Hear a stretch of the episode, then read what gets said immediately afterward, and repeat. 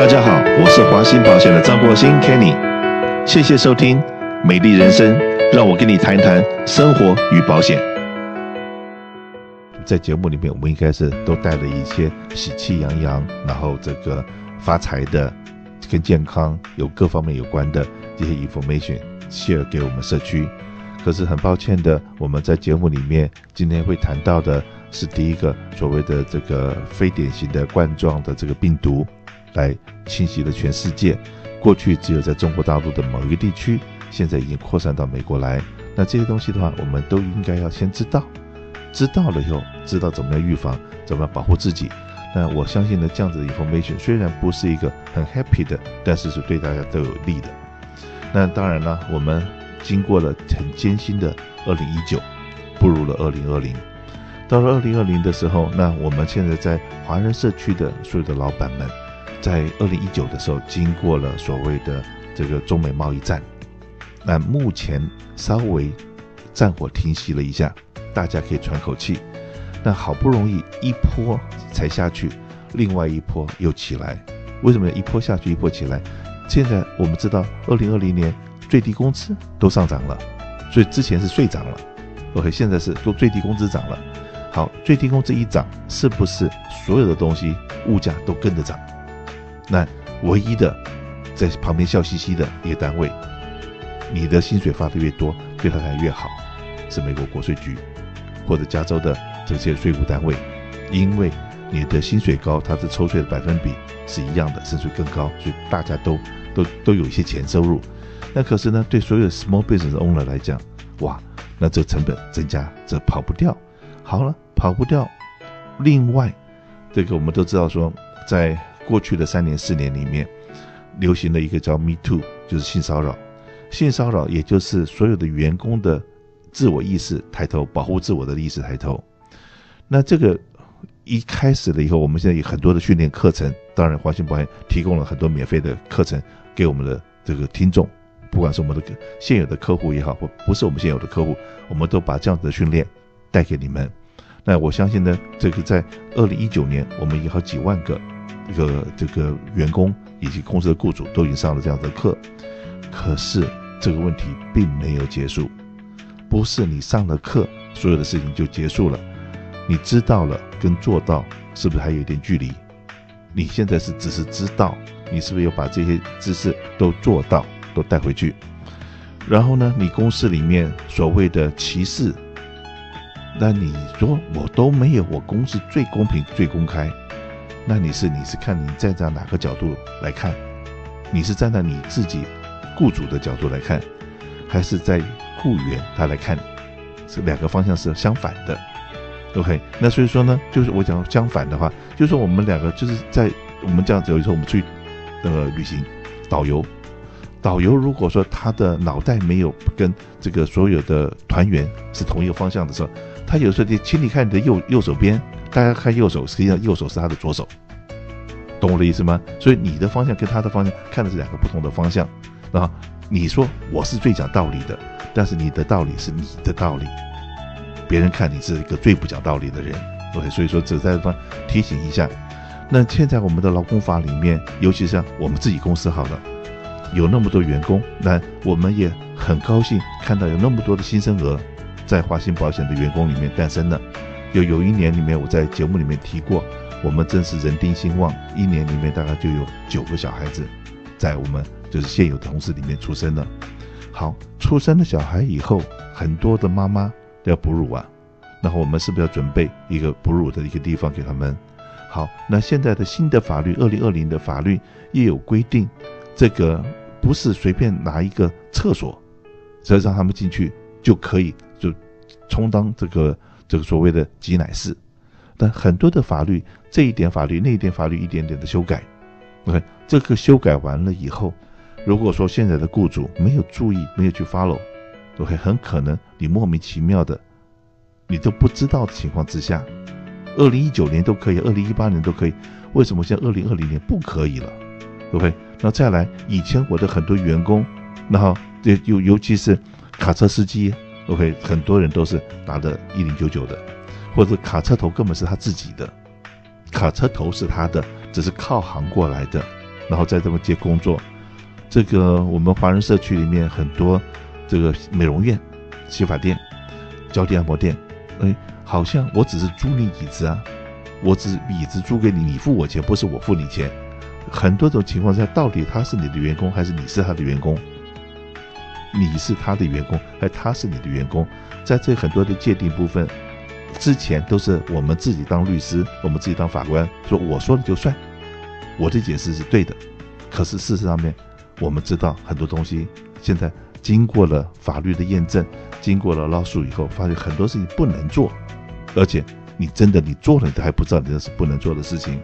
所以，我们每一年在过去的十五年里面，我们都有跟承德律师事务所，跟那个赖慧莲赖律师这边，张仁生张律师这边，我们连续的十几年下来，把所有的可能发生的案例，跟最近发生的案例，以及不是他们 handle 的，不是我们华信保险客人所发生的案例，他们都收集起来，告诉大家最近的一个 trend 发生了什么事，这些事情起因是什么，可是后果是什么，就怎么样能够创造一个好的工作环境，让所有的雇主都能够照顾到员工。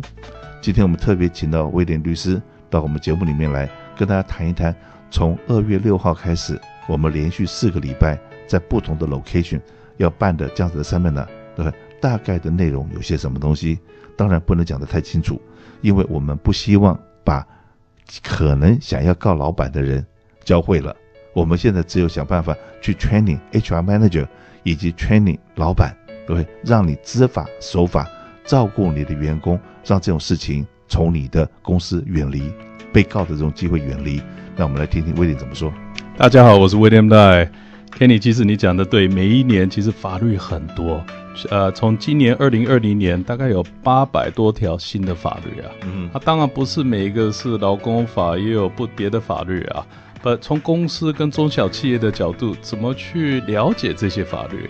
他通常其实一般做生意不会去了解法律，也不会去读法律，读新的法律是什么。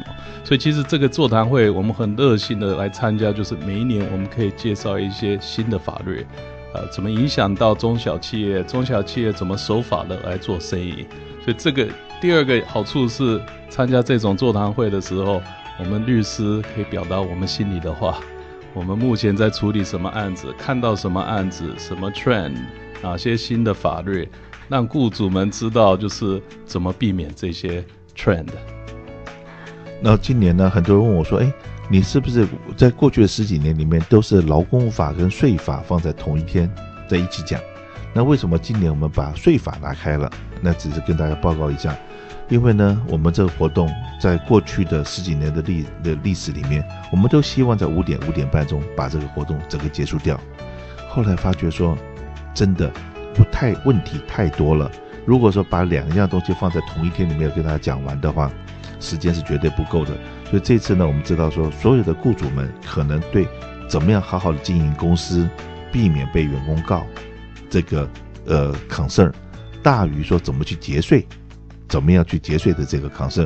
所以我们特别这一次先把这个劳工法拿出来讲，然后之后我们再来开税法的座谈会。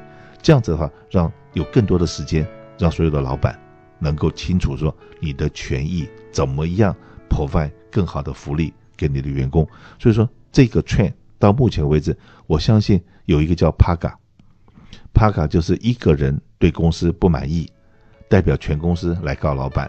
那这种事情，我相信做老板的已经时有所闻了，以前没有听说过。可是呢，这个地方是不是可以跟大家解释一下什么是 PAGA？所以 PAGA 它这个 PAGA 是英文是 Private Attorney General Act。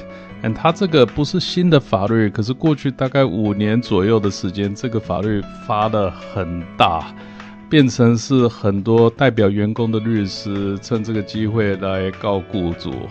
嗯，我可以这样子解释，PAGA 有点像我们可以做警察，私人都可以做警察，一个人他去罚公司啊，万一公司有做的不对或是有错误的时候，等于是可以开 ticket。嗯，开完 ticket 的罚款百分之二十五是员工的，百分之七十五是交给加州，等于是劳工局这样子来做。嗯嗯，就是有这种方法。我讲的最清楚一点，就是要损人不利己的事情你干尽了，为什么？因为百分之七十五的赔款罚款是交给政府的，然后你跟你所有的员工以及你的律师只能去分担，只是享受到那二十五 percent。如果倒过来，OK，公司呃政府拿了二十五，所有的人拿了七十五，好像还可以解释得过去。可是现在是你告老板，就政府拿了七十五 percent 的罚款，然后你们只能分享二十五 percent，你是不是真的是想一个公司难过，要一个公司倒？OK，那这样子的这可是帕卡这个东西，在加州好像还真的蛮流行的。任何一个律师来告公司的时候，他绝对不会只告你联邦法，他可能加州的法律跟联邦法都一起来告，我们叫做一个 package。OK，反正他 filing 的时候就是这个 package 就 filing 出去。那可是呢，你在做雇主的，在做 defense 的时候，你是不是要一样一样的去 defense？你一条一条的去 defense？好了，这样子的话，之前说句实在话，有一个 criminal 律师讲过一句话，这句话呢，真的是也讲讲还很有道理。只要警察局不打烊，所有的刑事律师不怕没生意，对不对？好，那今天这个像我们的承德律师事务所。只帮助这个所有的雇主了解法律，帮助所有的雇主，万一被告的时候，你们是代表雇主，从来不代表员工的，你们从来不告老板，你们只会教教老板怎么样把事情做得更圆满，不要被告，这是你们的责任，这是你们的工作。可是呢，你们也永远不担心没有生意，因为生意是排队来的。呃，上一次我在二零一九年上这个性骚扰防治的课程里面。加州不到四千万的的居民，可是，一年里面的官司可能有六百万，五百多万，六百万，三千万跟六百万什么样的一个概念？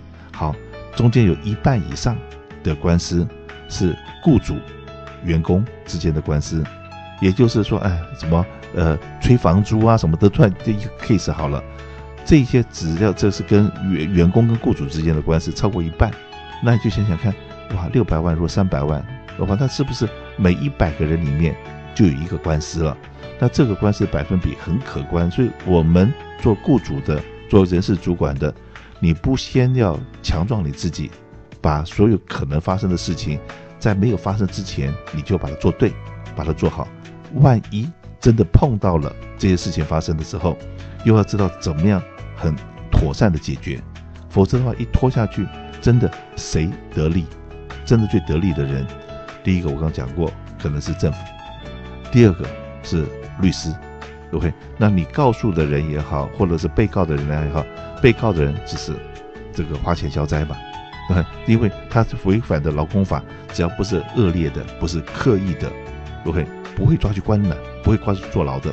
可是呢，什么时候，怎么样能够帮助我们的雇主呢？就是你如果说真的有买 EPOI 这样子的保险，OK？那用保险来帮你，然后来打这个官司。那当然，这个官司能不能打得赢，是这也很难讲。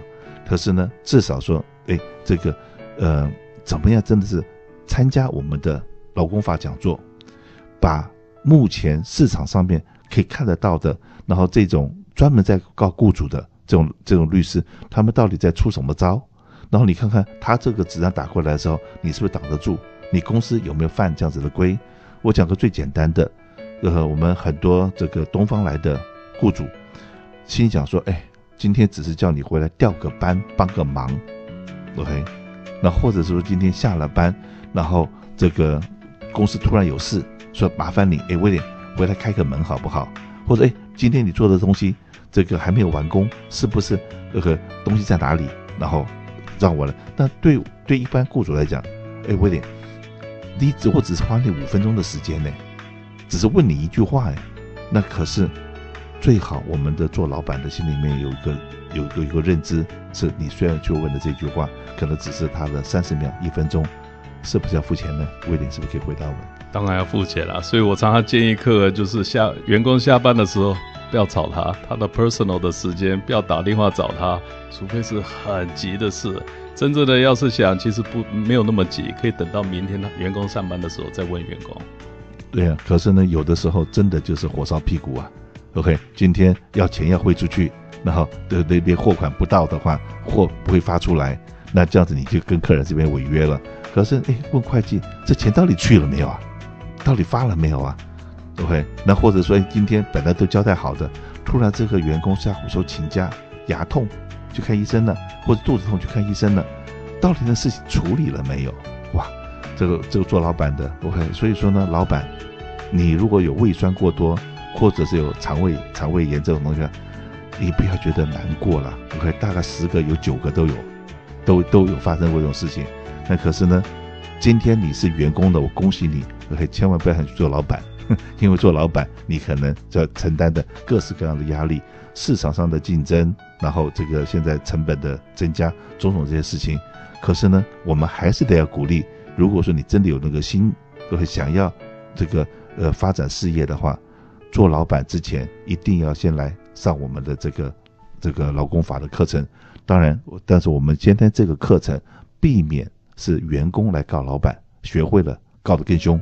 所以，我们这一次我们还是会 review 一下，你必须是现在已经存在的公司，已经存在的公司这样子的老板或者 HR manager，我们欢迎你赶快来报名来参加我们的 seminar。那当然，这个 seminar 的正确的时间是二月六号，从第一场从哈森纳开始，然后连续的四个礼拜。然后你想要知道更多的详情，随时打电话过来。